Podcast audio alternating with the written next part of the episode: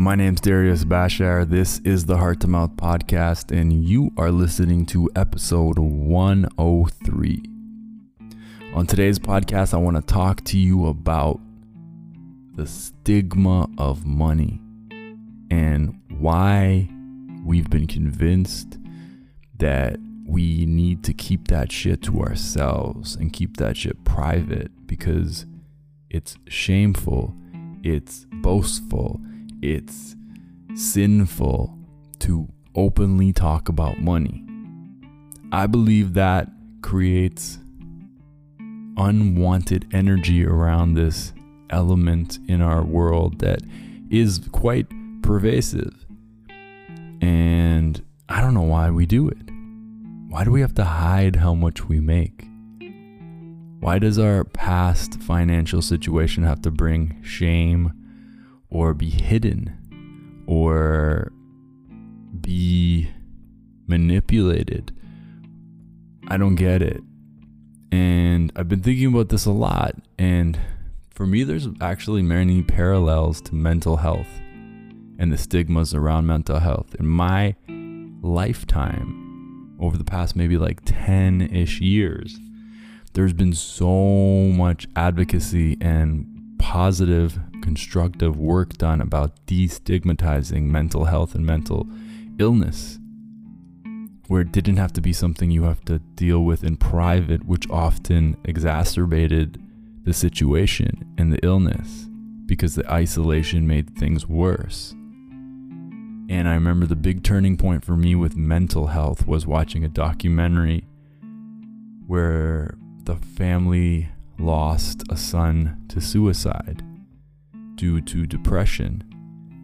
And he was like the star hockey player, had a beautiful girlfriend, had a wonderful family, but he had a mental illness. And he was ashamed to talk about it to the point where he had to, you know, he thought he had no other choice but to take his own life. And I remember the father saying, if you had a flu or you had cancer and you told people at work, because you would tell people at work, they would bring you soup. Sometimes they'd throw you a, a, a fundraising party. They'd rally around you because you're like, that shit's hard. And if you do that by yourself, you could die. Even a flu, if you deal with a flu on your own, you could potentially die. So, why, when someone has mental challenges, mental illness, mental uh, health challenges, do we as a society accept that they should deal with that on their own? Because that can kill them as well. And so the parallel for me with money is similar. We all have things that came up in our childhood with money. Whether you had too much, too little, you know, whether it was used to anything you can imagine. There's so many situations. And, you know, I grew up in a family that had a couple of bankruptcies.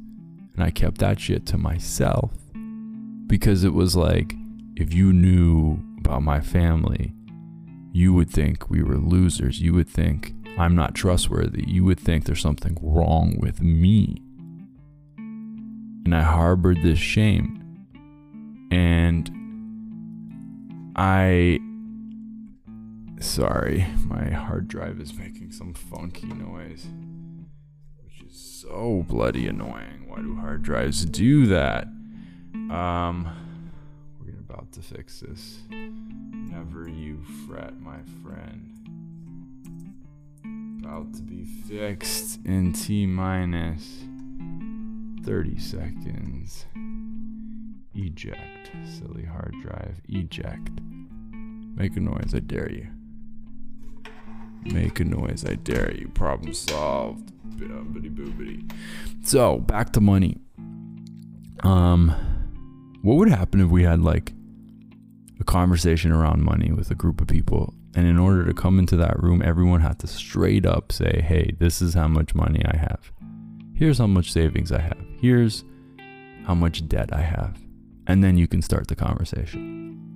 And then people could look around the room and be like, damn, you've got limiting beliefs and you've got shit going on and you have $100,000 in your bank account. Damn. Like we all have it. It doesn't matter if you have a lot of money or a little money, there's some sort of guilt and shame and limiting belief. And I think a part of that comes from living in a society where you can't talk about how much money you have because it's a terrible thing. How much money you make, oh, don't ask. And we're making money this thing, this bigger than life thing that it doesn't need to be. It's just fucking money. It's important, but it's not the most important thing.